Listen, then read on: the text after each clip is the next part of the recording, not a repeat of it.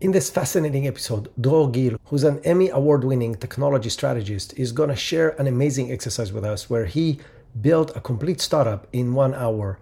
Like he's saying, I went through the whole cycle in just 1 hour. It really took me 60 minutes from the moment I said, give me an idea, to the moment I said, buy me a house. But if you missed our previous episode with Nicole Leffer, you should go and check that one first. Nicole shares a step-by-step process on how you can train ChatGPT to speak in your voice instead of creating generic vanilla content, so you can create exciting, thought-provoking, thought leadership content using ChatGPT. And now for the amazing conversation with Dror Gill. Hello and welcome to Leveraging AI, the podcast that shares practical, ethical ways to leverage artificial intelligence to improve efficiency and drive business growth. This is Isar Meitis, your host, and I have an incredible guest for you today. My guest today, Dror Gill, has done something that sounds practically impossible and was actually impossible until, well, about 3 months ago when ChatGPT came out. He came out with all the information required for a startup, from the idea on what the startup should be, through all the documentation from, product plan, business plan, marketing plan, documentation, website, all these things, including finding potential buyers for the startup and writing the legal documents to sell the startup in 1 hour. Now, this is obviously an incredible exercise that he was able to successfully complete, and he wrote a very interesting blog post about it. And we're going to talk to him today about all the process that he did and all the steps that he went through in order to use ChatGPT to do all these things, which are critical aspects of any business. So even if it's not really a way to start a business, it's an incredible way, or examples of ways, to leverage ChatGPT and generative AI tools to use them for other aspects of businesses other than just generating blog posts. Dror, welcome to Leveraging AI. Thank you, Isar. It's a pleasure to be here. So, Dror, let's really go through the process. What did you do step by step? Because what you did is really incredible. So I started from zero, from no idea. And I even asked ChatGPT, what is the process of starting a startup? So it told me you need to start from an idea and, and then you go and do a business plan and raise money, etc. So I said, okay, let's start from step one, idea, give me ideas for companies that can generate significant revenues and have an innovative business model. So he gave me a lot of ideas. So after about 30 ideas, I said, okay, this one looks interesting. It was a SaaS, a service for analyzing legal documents, and with AI, of course. So I said, okay, what's the name of the company? So it came up with very nice names, and I chose a name that was called Contract IQ, a very nice name. And after that, I said, okay, give me some slogans for the company, and it did. And after that, I asked it to do an investor presentation, and it gave me a list of all the slides, and then I asked for actual bullets for each slide, so I actually got the investor presentation. And after that, I said, okay, now which investors can I approach? And I got a list of investors. And after that, I said, okay, let's start building the team. So what would be the org chart of the startup? Okay, CEO, CTO, CFO, you need all of those. That's nice. So CTO, I said, give me a job description, gave me job description. And after that, I asked it to analyze a CV, which I downloaded from LinkedIn, to see if this CTO is suitable or not. So I said, well, it's mostly suitable. This guy is mostly suitable, but you need to invite him for an interview. I said, okay, give me the questions for the interview. Gave me the questions for the interview.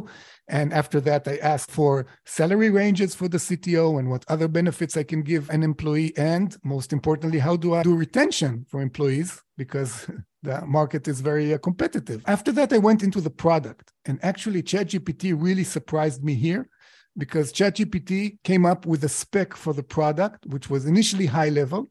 But then through a conversation, and it's very important to talk to ChatGPT and give it feedback, I managed to dig in further into features and sub-features. And then I asked it to do a Python implementation. Give me source code for implementing one of those sub-functions. And it did an amazing job. It loaded the document. It started looking for words like shall and must and should and will, and using those words, classifying sections of the document, which is what the startup was supposed to do. And ChatGPT invented the startup. So that was really amazing. So Product, check. After that, marketing. So I asked it for content for the website and structure for the website and kind of a funny blog post explaining what Contract IQ, what we do. And of course, all the social media posts, etc. And I asked it for a marketing plan and an R&D plan. And finally, I said, okay, how much can I sell the company for, assuming I have $10 million in revenue? So it said, well, probably between $50 and $200 million.